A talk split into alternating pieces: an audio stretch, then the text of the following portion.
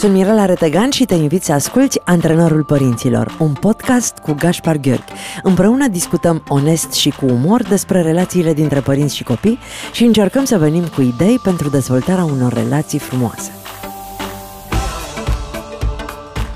Bună ziua părinți, bună ziua copii, sunt Mirela Retegan și sunteți din nou la Antrenorul Părinților. Împreună cu colegul și prietenul meu Gaspar Gheorghi, vă spunem la mulți ani tuturor doamnelor, domnișoarelor și o primăvară minunată tuturor bărbaților care ne ascultă. Bună dimineața, Gaspar! Bună dimineața, Mirela! La mulți ani, multă iubire, fericire, sănătate și tot ceea ce își dorește fiecare ascultătoare să devină realitate. Trebuie să le spunem ascultătorilor că uh, eu voi purta uh, mărțișorul de la Gaspar data viitoare pentru că astăzi am vrut neapărat să o scot pe fetița Zurli la plimbare. Ți-am adus un mărțișor de la hmm, Zurli. Mulțumesc Știi că noi suntem ardeleni, dar în Moldova uh, și bărbații primească. Da, da, da.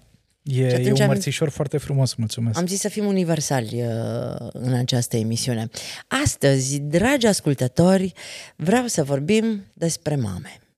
E luna lor, martie o asociem cu uh, femeia în general, cu mamele în special și mm, profităm de faptul că ne-am nimerit așa în mijlocul uh, evenimentelor. Îți mulțumesc foarte mult pentru toată susținerea pe care am primit-o de la tine și de la colegii tăi de la pagina de psihologie pentru campania Adoptă o mamă care iată e pe ultima sută de metri și sunt foarte fericită că am reușit să strângem cadourile de care aveam nevoie și să le trimitem uh, mămicilor aflate în uh, situații uh, speciale. Cașpar, ce înseamnă mama pentru tine? Pentru mine personal. Uh-huh. Hmm. Cred că mama mama înseamnă foarte, foarte multe. Mama e persoana pe care am iubit-o cel mai mult în copilărie, omul alături de care îmi doream să petrec uh, cât mai mult timp, uh, persoana față de care am simțit așa o responsabilitate în a o face fericită. Uh, deseori îi spuneam mamei când uh, eram copil să nu mai fie tristă, să nu mai plângă, pentru că atunci când voi fi mare, îi voi cumpăra pantofi de aur ca să fie fericită și să se poată bucura de, de viață. Asta legat de copilărie. În, uh, în moment, mama e, e omul care cred că mă tolerează cel mai mult. Mama e omul care poate să vadă părți din Gașpar uh, care nu sunt vizibile în uh, plan uh, public și social. Mama e omul care mă alintă și mă răsfață extrem de mult atunci când merg la satul mare. Mama e omul la care mă gândesc foarte des atunci când vine vorba de viitor și mi-aș dori să fie cât mai mult timp alături de noi, să aibă o viață frumoasă și lungă și cred că nu apuc să îi mulțumesc suficient de mult pentru tot ceea ce mi-a dat, pentru că, din păcate, uneori intru în rolul fiului uh, cicălitor, care vrea să o îmbunătățească constant pe mama, să vorbească mai frumos, să se poarte să mai elegant. Exact, exact. Și, și îmi dau seama că nu e, nu e ok, că nu, nu despre asta e, e viața și uh, mă străduiesc să fac schimbări. Drept urmare, ți-am povestit că anul trecut în vară am uh, petrecut o vacanță împreună cu mama și am avut posibilitatea de a ne conecta într-un mod pe care mi l-am dorit de foarte, foarte multă vreme și e acesta un obiectiv pentru 2022 să fiu cât mai blând și mai înțelegător cu mama pentru că într-o conversație personală mi-a spus că îi se pare că uneori sunt uh, mult prea aspru și dur cu ea. Eu sunt într-o postură uh, specială pentru că atunci când spun cuvântul mama, mă gândesc și la mama care mi-a dat mie viață, dar mă gândesc și la mama care am devenit atunci hmm. când eu am dat viață la rândul meu și se amestecă cele două calități și uh, mă emoționează foarte tare felul în care mă raportez atât la mama cât și la fica mea Îmi place să spun că eu sunt la mijloc și că trebuie să le învăț să spună te iubesc și pe mama și pe Maia mm. și trebuie să învăț cum să le dau voie să fie ele și mama și Maia. Mi-e, mi-e foarte greu să mă extrag din această postură de la mijloc între una și cealaltă. Am grijă de amândouă, dar amândouă uh, sunt în același timp uh, cu ochii pe mine, extrem de atente și de grijulii la viața mea și la alegerile pe care le fac și uh, sunt foarte norocoasă să fiu în postura asta și să trăiesc această experiență, să o descoper pe mama în fiecare zi din uh, oglinda pe care o văd atunci când mă regăsesc pe mine, mama Maiei, și cu lucrurile care îmi plac și cu lucrurile care, care nu îmi plac. La noi în familie, mama a fost uh, um, cea care aducea nota de uh, realism, Tata era cald și jovial și uh, foarte uh, glumeț și foarte tolerant și ne iubea necondiționat. Mama era cea care uh, punea tot timpul condiții, îți dau asta dacă, îți fac asta dacă. Și astăzi ține minte fiecare obiect pe care mi l-a cumpărat și pe care l-am lăsat prin cine știe ce relație și prin cine știe ce apartament și prin cine știe ce oraș din România, le ține minte pe toate și uh, a fost întotdeauna între noi o relație destul de, nu rece, dar uh, foarte calculată. Uh-huh. Pe principiu îți dau un dai, uh, totul se materializa într-un fel sau altul și când a plecat Maia din țară, când a plecat la școală la Londra, mi-a zis uh, vreau să-mi promis ceva, că o să o sun pe Mica, noi așa îi spunem mamei mele, o să o sun pe Mica mai des și am zis, păi o sun destul de des, ce să tot vorbesc cu ea, că oricum, ce să tot vorbim. Și a zis, mama, tu nu, tu nu înțelegi, Mica, atunci când vorbește despre tine, are lacrimi în ochi. Hmm. Mica și-a făcut în dormitorul ei altar cu pozele din revistele tale și umblă cu poza ta în geantă și le povestește tuturor despre tine. Și a, a fost o surpriză foarte mare. Eu nu mă așteptam ca mama să uh, fie atât de impresionată de ceea ce fac eu. Și realizez acum, în timp ce spui tu, că am aceeași tendință de a o corecta și de a o face mai varianta cea mai bună, știi, o împing cumva să devină cea mai bună variantă a ei. Ultima oară când am fost acasă am avut foarte mare grijă să nu fac niciun reproș. Mm, felicitări. Să, să nu comentez nimic, să nu spun nimic negativ, dar cumva nu sunt și ele vinovate că suntem așa? și că ne vine să le tot corectăm? S-ar putea să fie o formă de supracompensare și să încercăm să facem acum ceea ce făceau mamele da. noastre cu noi în copilărie. De la strâns de mână, dacă nu salutam în secunda 2 când ne întâlneam cu o cunoștință, până la toate... La o privire înțepătoare Mamă, în momentul în deci care înghețam. ai spus ceva ce nu era tocmai potrivit. Înghețam, da? preferam să-mi faci uh, groapă și să cad în ea direct decât să se uită mama în felul ăla la mine. O, pentru mine cel mai dureros era în momentul în care mama era atât de supărată pe ceva ce am făcut sau n-am făcut încât nu-mi vorbea. Uh, acest tratament al tăcerii era foarte, din fericire s-a întâmplat rar, dar era foarte dureros. Eu n-am avut acest noroc, aș Mama când se supăra, ținea câte o predică, mm. de nici popa nu mai avea rând la biserică, duminică. Mm. O săptămână ne predica despre ceva ce avea de spus și, din păcate, m-am trezit și eu făcând uh, același lucru. Îi copiem foarte mult și cred că de asta noi părinții trebuie să fim foarte responsabili de ceea ce le dăm mai departe copiilor noștri ca exemple. Exact, exact. De exemplu, anul ăsta, un alt obiectiv pe care mi l-am propus pentru a-mi îmbunătăți relația cu mama e să pot să văd în ea fetița nu doar uh, adultul, nu doar mama de care pe alocuri sunt nemulțumit, adică efectiv să, să nu o privesc doar din perspectiva copilului, ci și din perspectiva omului foarte curios să înțeleagă cum a ajuns mama să funcționeze așa cum funcționează. Și una dintre concluziile la care am ajuns deja de o bună bucată de timp e că mama e absolut o, o eroină apropo de mediul familial în care ea a crescut, o familie uh, care trăia la țară cu niște resurse financiare destul de limitate, primul dintre cei cinci copii care a fost mam- uh, mama a fost responsabilizată să aibă grijă de frații ei. Și uitându-mă așa la tot traseul pe care l-a parcurs a ajuns foarte departe. Și în momentul în care îmi vine să o critic, în momentul în care am acea pornire de a ajusta pe aici pe acolo comportamentele ei, cred că e esențial să-mi reamintesc că de fapt drumul pe care l-a parcurs e acolo și trebuie să țin cont de el indiferent de ce văd eu în acest uh, moment. La mine mama este o forță, hmm. este extrem de puternică, uh, extrem de uh, încrezătoare și de uh, luptătoare și din fericire eu am moștenit uh, bucata asta a ei și asta m-a salvat toată viața. Pentru mama nu există niciun lucru pe care l-a făcut cineva înaintea ei să nu-l poate face și ea. Hmm. Dacă l-a făcut cineva înseamnă că se poate face, drept urmare Trebuie doar să depunem tot efortul pe care îl avem de depus ca să obținem asta. E adevărat că am preluat de la ea și uh, lucruri care nu m-au ajutat deloc în viața mea de femeie, pentru că uh, mama era atât de uh, activă și de uh, uh, foarte uh, implicată. implicată.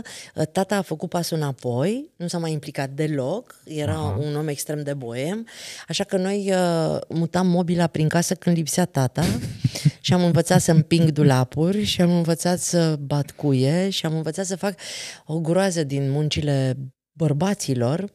Uh, din păcate, nu le-am mai dat voie bărbaților din viața mea să-și exercite și ei uh, uh, atribuțiile și asta m-a costat puțin. N-am avut norocul pe care l-a avut mama să-l găsească pe tata, să o înțeleagă, să o accepte, să o iubească și să o lase în pace. Încă. Încă, da, încă. și poate, poate fără să te lase în pace, să fii acolo foarte prezent da, și da, da. Păi nu, că m-au lăsat, stai liniștit. M-au lăsat în pace și pe urmă mi-am lăsat și eu de tot. e foarte uh, copleșitor rolul ăsta de mamă. Este. Pentru că sentimentul meu este că responsabilitatea cea mai mare pentru sufletul unui copil e în mâinile mamei până la urmă. Oricât ar fi tata de bun, oricât ar fi tatăl de implicat și de minunat, legătura aia puternică dintre copil și mamă, care e dincolo de planul fizic, e în magia, minunea care se întâmplă atunci când femeia rămâne însărcinată, o resimți toată viața. Absolut acea legătură care se creează încă din perioada intrauterină, e ceva ce face ca toată conexiunea dintre mamă și copil să aibă un efect și un impact pe care interacțiunea tată-copil să n-aibă cum să-l ajungă din urmă. Adică e acel gen de energie, de putere, de forță, dar și de durere și de suferință, care ne poate propulsa, ne poate ajuta să ne transformăm toate visurile în realitate, apropo de ce ai moștenit tu de la mama ta, dar ne poate face și să simțim, să trăim ce înseamnă iadul pe pământ, dacă nu știm cum anume să gestionăm uh, fie traumele părinților noștri, fie cum anume să le punem limite, cum anume să ne diferențiem de ei ca să putem să ne trăim propria viață. Dar am rămas, am rămas în minte și dacă îmi dai voi aș vrea să ducem discuția și în direcția asta cu acele comportamente comportamente tipice bărbaților de altfel, însă în care se implicau mamele noastre sau comportamente în care se implică dar femeile de, în prezent. Dar de ce se implicau? Pentru că femeile prezentului sunt uh, fetele acelor mame. Uh-huh. E clar că eu sunt fata mamei mele, iar eu am muncit foarte mult și muncesc în continuare să înlocuiesc tiparele cu care am crescut, să că să caut uh, uh, bărbați uh, cărora să le dau voie să fie parte din viața mea, să facă echipă cu mine, nu să fie subalternii mei. De ce uh, mamele acelor generații uh, preluau frâiele și uh, duceau cele mai grele um, decizii din, din familie? Pentru că, din păcate, societatea din totdeauna a fost destul de nedreaptă cu femeile și societatea a avut așteptări mult mai mari din partea femeilor decât din partea bărbaților. Noi bărbații suntem mult mai privilegiați și în prezent, chiar dacă la nivel mondial se duc tot felul de politici, se dezvoltă tot felul de strategii pentru a determina o schimbare. Iar uh, femeia era responsabilă de creșterea și educația copiilor, de armonia din casă, de pregătirea meselor, de starea de liniște, de starea de bine, de sănătatea copiilor, de uh, tot ceea ce ține de intimitatea asta erotică, sexuală din familie și atunci evident că pentru a putea să faci toate aceste lucruri, mamele noastre s-au supraresponsabilizat. Mi-aduc aminte foarte clar de momente în care mama tăia lemne, iarna și probabil că făcea asta pentru a compensa ceea ce tatăl meu nu putea face la momentul respectiv pentru că era implicat în, în alte comportamente și cu cât făcea, cu cât își asuma mama mai des comportamente masculine, cu atât mai rar făcea asta tata cu atât mai mare era de fapt uh, lipsa Prăpastie. de armonie, mm. exact, și prăpastia la nivel de, de familie. Și aici uh, nu aș spune neapărat că e ceva nesănătos, din contră, aș spune că e firesc și normal ca responsabilitățile să se transfere de la un partener la celălalt, însă cred că este foarte, foarte important să nu ajungem în punctul în care doar femeile depun efort, doar femeile sunt cele care își asumă responsabilități și bărbații sunt uh, păstrați ca o anexă la nivelul familiei. O să intrăm în pauză în câteva minute și după pauză aș vrea să vorbim puțin despre cum poate o mamă să gestioneze responsabilitățile pe care le are, dar în același timp să-și păstreze și viața ei. Pentru că de cele mai multe ori, când devine mamă, femeia pune pe uh, hold uh, tot ceea ce uh, reprezintă pasiuni, um, um, atracții, uh, lucruri care o privesc pe ea personal. Copilul devine centrul universului, uh, soțul, familia, casa, îi ocupă tot timpul și uh, de cele mai multe ori mama rămâne obosită și surmenată și nefericită pe ultimul plan, păcălindu-se că fericirea pe care o vede în ochii copiilor, bărbatului, uh, familiei, este și fericirea ei. Este și fericirea ei? Contribuie, dar nu e suficient. Nu e suficient. Cum ar putea o femeie să își păstreze statutul de femeie uh, și toate preocupările ei de femeie după ce devine mamă? Probabil că primul lucru pe care merită să luăm în calcul e că sacrificiul total nu ajută de fiecare dată. Evident că intrarea în rolul de mamă vine cu o serie de schimbări, cu o serie de transformări, compromisuri, însă este foarte, foarte important, chiar dacă mama este părintele responsabil, să nu fie singurul adult care interacționează cu acest copilaș. Să vadă cum anume poate integra în uh, rutina unei zile obișnuite și momente de relaxare, momente momente de odihnă, momente de bucurie, momente de amuzament, pentru că un copil nu poate fi crescut de către o singură persoană. Acesta cred că este mesajul cheie pe care ar fi foarte, foarte bine să îl înțeleagă atât mamele cât și oamenii din jurul mamelor, în special tații sau mamele care cresc copii alături de alte femei. O să, sau... te, o să te contrazic te puțin. Un copil poate fi crescut de o singură persoană, poate fi crescut de o mamă, dar nu e nevoie să facă nu asta. Nu trebuie, exact, exact. Nu nu, nu ajută pe nimeni. Din potrivă, iar fi și ei mai ușor și uh, ceilalți ar simți implicați în viața Absolut. ei. Absolut. Și cred că copilului îi este mult mai bine în momentul în care are mai multe relații semnificative în jur. Pentru că atunci când eu interacționez cu mama, energia bună a mamei este acolo pentru o anumită perioadă de timp, după care mama are nevoie să se încarce și ea, implicându-se în alte comportamente cu acea energie pozitivă pe care să o aducă în relația cu mine. Și atâta timp cât mama se ocupă de propria persoană, pot interacționa cu tata, cu un bunic, cu o bunică, cu o bonă și e, e nevoie aici să să schimbăm un pic mindset-ul femeilor, să iasă din această paradigma a sacrificiului de sine. Lumea asta nu va fi mai bună dacă femeile se vor sacrifica 24 din 24 din contră. Cred că lumea asta poate deveni un mediu mai bun, Mirela, abia în momentul în care o femeie devine conștientă de valoarea ei, de puterea ei, de drepturile ei, de nevoile ei. Și apropo de mesajul pe care îl promovăm din nou și din nou la antrenorul părinților e că nimeni nu trebuie să fie perfect, nimeni nu a semnat un astfel de contract în momentul în care s-a născut. Deci în momentul în care vedem o mamă uh, foarte frumos aranjată în online, să realizăm că da, aceste lucruri nu sunt așa 24 din 24 și că probabil că a depus mari eforturi acea mamă ca să arate într-un anumit fel, s-a trezit la o anumită oră și așa mai departe departe și e, e ceva ce dacă văd în calitate de mamă, în calitate de femeie, că în acest moment asta nu face parte din viața mea, e ok să fiu altfel, e ok să nu fiu strălucitoare în fiecare clipă a vieții mele. Ce au femeile și n-au bărbații, Gașpar? Cred că foarte multă voință, foarte multă reziliență. Reziliența este acel termen pe care psihologii îl folosesc uh, pentru a descrie capacitatea de a se reinventa, de a, a depăși de momentele în dificile, ăsta. de a valorifica resursele pe care le ai în momentul prezent.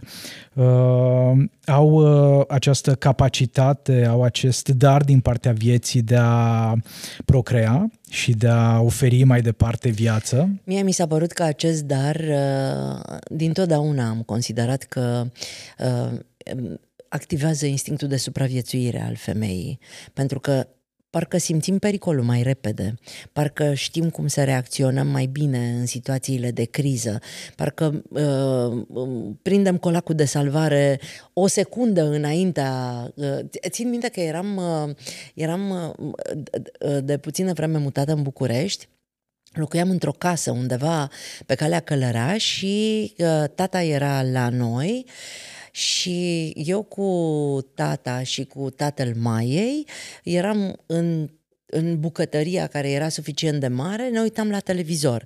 Iar Maia dormea, micuță fiind, cred că avea vreo 4-5 ani, uh, în ultima cameră era o casă tip vagon și dormea în ultima cameră și dintr-o dată s-a auzit un huruit, ca și când în fața casei uh, s-ar fi descărcat uh, un, un tir cu bolovani.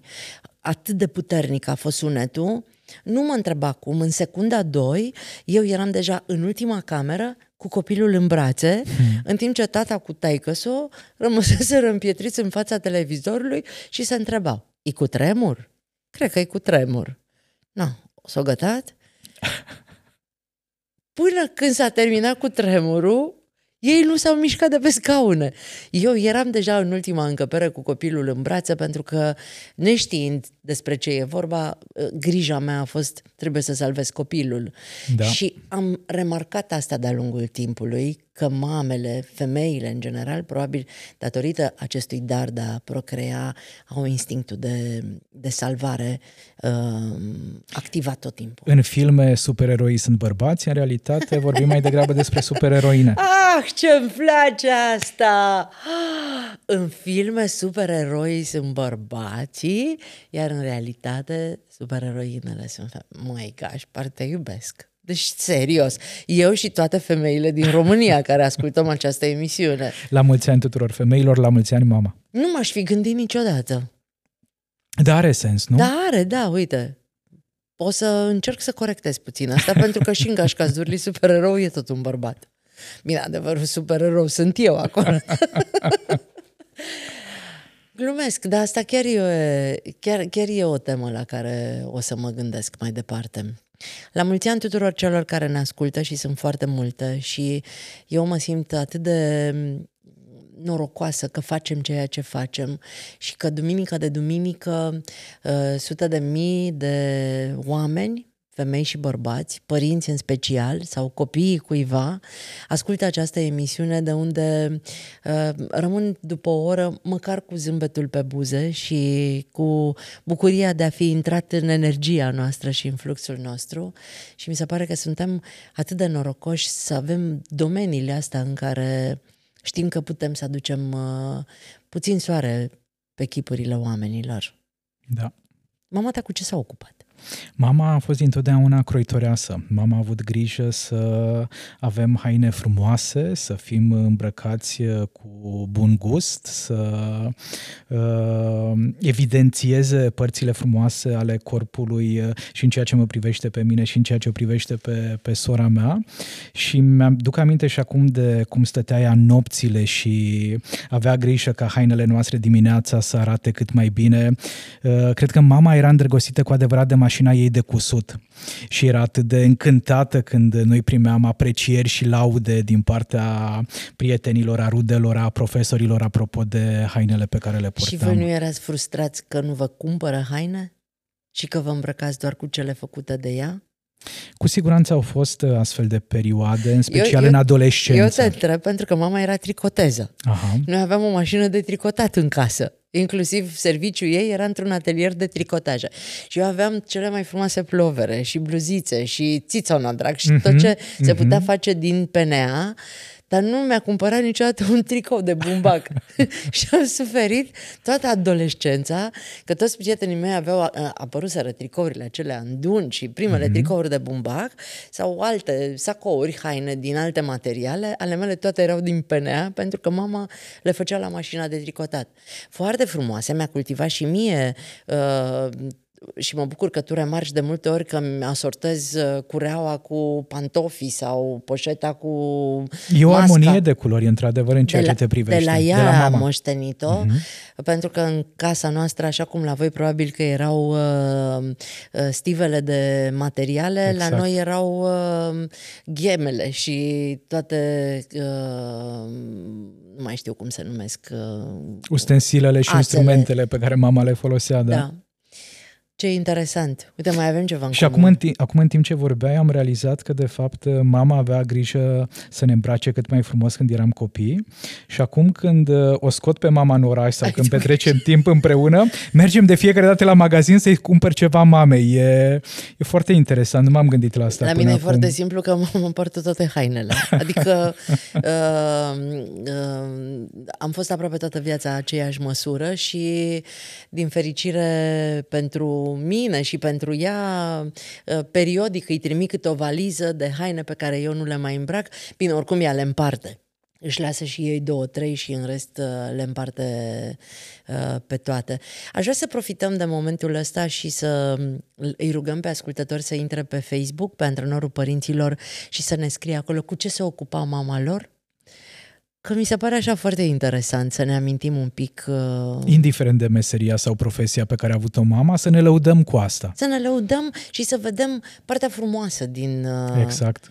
Mama lucra într-un atelier de tricotaje unde erau, nu știu, 10 mașini, a fost și șefa acelui atelier la un moment dat și acolo uh, lucrau foarte multe toate erau femei și noi eram copii și ne duceam și ne întâlneam copiii acelor femei acolo, iar ele erau foarte glumețe și una dintre glumele preferate uh, de doamnele acestea era să-mi spună mie uh, ce frumoasă ești, culcam-aș cu tată tău.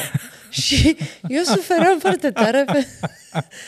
Și, de, oricum, mi se părea așa drăguță expresia de Era funny, dar nepotrivit nu nepotrivit, eram chiar îngrijorată pentru mama că s-ar putea și pentru tata asta. și de ce ar vrea să se culca aș cu tata tău. Și o expresie din Ardeal exact, da, care se folosește foarte des și ghici că am venit în București și eram cu Alice Năstase și cu Paul Buciuta și cu Iza cea mică și am zis, am vrut și eu să fiu o glumeață și i-am zis lui Iza, culcam aș cu tata tău. Când s-a uitat odată Alice la mine, mi-a pierit orice gând.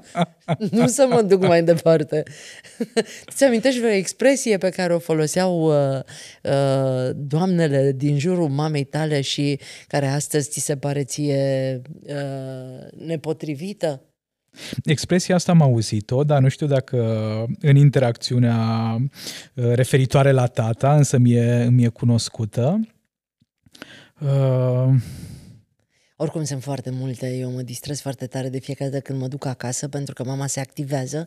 Ultima oară am reușit să stau două ore, am avut treabă la Cluj și am sunat-o și am spus să-mi faci și mie o tocăniță cu mămăligă și s-a activat, imediat mi-a făcut și a dat trei telefoane, a venit și tanti Iondi, a venit și tanti Ani. S-a organizat s-a foarte organizat bine. repede și îmi place foarte tare când merg acolo și mama pune ștergarul și pune mâncarea pe uh, uh, să știi că nu i-am făcut observație că mi-a pus borcanul cu castraveți pe masă și n-am luat castraveții să-i pun într-un castron.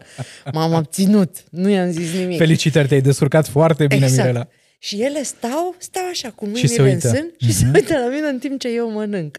Mm. Și, și povestesc, ele îmi povestesc de ale lor și îmi povestea mama cu tanti Ani, ele sunt niște drăguțe amândouă, femei foarte, foarte vii și foarte active și foarte foarte haioase, cu foarte mult umor, își pun pălării, se aranjează cochete și mm. pleacă în oraș. N-au nicio treabă, n-au nici bani, dar ele se duc în oraș și au zis că nu mai știu cu ce ocazie de Valentine's s-au dus amândouă și la cofetărie și că erau două prăjituri, una foarte lungă și una foarte mică. Amândouă erau șapte lei. și doamna a întrebat, nu, pe care să vă dau? Doamnă, dați-mi una și două lingurițe. și pe care o vreți? Am, păi, dacă tot sunt șapte lei amândouă, dați-mi o pe aia care e mai mare. Și ador să mă duc să stau între ele și să... Și asta mi se pare minunat că femeile au această capacitate de a savura timpul petrecut împreună, de a ieși la plimbare mult mai des. De exemplu, atunci când vine vorba de femei și bărbați, aici bărbații au o dificultate în a ieși la plimbare, mai ales bărbații de o anumită vârstă. Maxim se întâlnesc la unul dintre ei acasă și joacă șah, table și așa mai departe, pe când femeile merg în călătorii și aud asta foarte des uh, de la clienți clienții mei în cabinet că părinților, cunoscuți de ai lor, în special femei, uh, participă la tot felul de excursii organizate și mi se, se pare minunat. decât o biserică, da, da, se da. duc în pelerinaje, ele între ele se adună. Uh, mama sărbătorește ziua ceferistului în memoria lui tata, uh, ziua muncii în memoria vremurilor în care ieșeau la iarbă verde, toate sărbătorile religioase are grijă să... și probabil că tot de la ea am moștenit transgenerațional uh, acest, această calitate uh, de a-i organiza pe ceilalți calitate până într-un punct, că dintr-un anumit punct nu mai e calitate, că nu mai vrea nimeni să fie organizat de nimeni, dar o văd pe mama că nu se lasă. Și am constatat că în cazul uh, părinților noștri, care își găsesc astfel de scopuri, avem de-a face cu părinți fericiți. Exact. Chiar dacă au 70 de ani, chiar dacă au 80 de ani. Sunt nefericiți bătrânii care au ieșit la pensie, nu mai au niciun scop și fac din copiii lor singurul scop în viață. Care uită de ei, de uită, starea dar lor de bine. viața Sigur. lor. Copiii ăia sunt recunoscători pentru ajutorul pe care îl primesc, dar își doresc să nu fie condiționat de tot timpul și de toată disponibilitatea lor și cred că aici dacă ar reuși mamele uh, generației noastre să devină puțin mai atente și să-și găsească jucăriile să-și permită, lor. Să-și dea voie să savureze viața și după ieșirea la pensie, să-și dea voie să se uite la vârstnicii din străinătate, care mi se pare că trăiesc mult mai bine, au o calitate a vieții mult mai crescută în comparație cu părinții și bunicii noștri. În timp ce te ascult ascultam, mi-am dat seama că nu mi-a venit în minte nicio vorbă pe care să o fi auzit în copilărie, însă ce mi-a venit în minte și sunt curios să văd dacă ți se întâmplă și ție, mama mă sună constant când sunt zile de sărbătoare și îmi spune azi nu speli, da, azi da. ai grijă să... și de regulă mă, mă irită un pic mesajele de genul ăsta, însă dacă e să fiu foarte prezent și conștient, îmi dau seama că de fapt da, are nevoie mintea omului modern de astfel de momente de odihnă, de pauză, de, pauză, de relaxare, mai mai ales atunci când uh, ne implicăm în foarte multe activități, așa că mulțumesc frumos mama pentru aceste mesaje. Înțelegem lucrurile diferit uh, în acest moment, odată cu trecerea timpului. Nu uh, o înțelegeam pe mama de ce insista cu zilele de post, de exemplu. Oh, da. Și uh, abia acum, ascultându-l pe Dulcan, am aflat că ar trebui măcar 100 de zile pe an să uh, mâncăm foarte sănătos și multe legume și multe fructe. Și dacă e să calculez posturile, până la urmă alea sunt. 40 de zile iarna, 40 primăvara și cu încă uh, niște zile din timpul anului, îți rezultă da, suta da pe care acum noi o considerăm uh, uh, că face parte din procesul de dezvoltare personală. Ei exact. s-au dezvoltat personal încă de atunci. Exact. Și apropo de alte mesaje, eu mi-aduc aminte de bunici de această dată, bunicile mele, care făceau săpun în casă și care mi se părea nepotrivit pentru că nu era atât de frumos ca săpunul pe care îl vedeam în reclamă la posturile ungurești. Iar acum, cât de mulți bani dăm pentru un săpun de calitate cu uh, Uh, făcut cu mare grijă și cu mare atenție. În continuare mi-e foarte drag tot ceea ce face mama. Hmm. Absolut tot. Apreciez enorm fiecare lucru pe care pune mâna. Uh, îmi pare rău că eu nu am această abilitate și uh, din păcate nici nu există în mine dorința de a învăța, să gătesc, să cos, să fac toate lucrurile astea pe care... Moștenirea aceasta nu o duci mai departe. Nu, asta nu o duc mai departe. Mm, am luat altele și sunt destul de greu de cărat toate în spate. Dar... Maia, uh, Maia cum e la capitolul gătit? Mai e foarte talentată. Hmm. Foarte, foarte. Cred că, cred că a sărit așa o generație, o generație știi? exact, da. și uh, încerc să mă bucur de ea cât pot de mult și, mă, și sunt fericită că e bine, că, că, că nu pune accentul pe lucrurile negative care îi se întâmplă, pe durerile pe care le are orice corp trecut de 70 de ani și vreau să-i mulțumesc din toată inima pentru că dacă n-aș fi preluat de la ea tot ceea ce am preluat și dacă ea nu mi-ar fi insuflat toată încrederea asta imensă pe care uh, mi-a dat-o, probabil că eu n-aș fi fost astăzi uh, hmm, aici. Ce frumos! Felicitări! E gata emisiunea Gașpar. A trecut foarte repede. Da, dar ce frumos a fost astăzi, așa să ne amintim un pic despre mame și cu ocazia asta toți ascultătorii să se gândească puțin la mamele lor. Dă-ne o temă. Tema, parcă deja am stabilit o provocare. Provocarea am stabilit-o pentru Facebook. Așa. Și le-am spus să ne scrie acolo care a fost meseria mamei exact, lor și exact. pot să primească uh, de la mine jocuri de jucat primăvara și astăzi aici acum și uh-huh. de la mhm. tine... Și din partea paginii de psihologie, confesiunile unei mame imperfecte, mm, apropo de frumos. subiectul acestei ediții.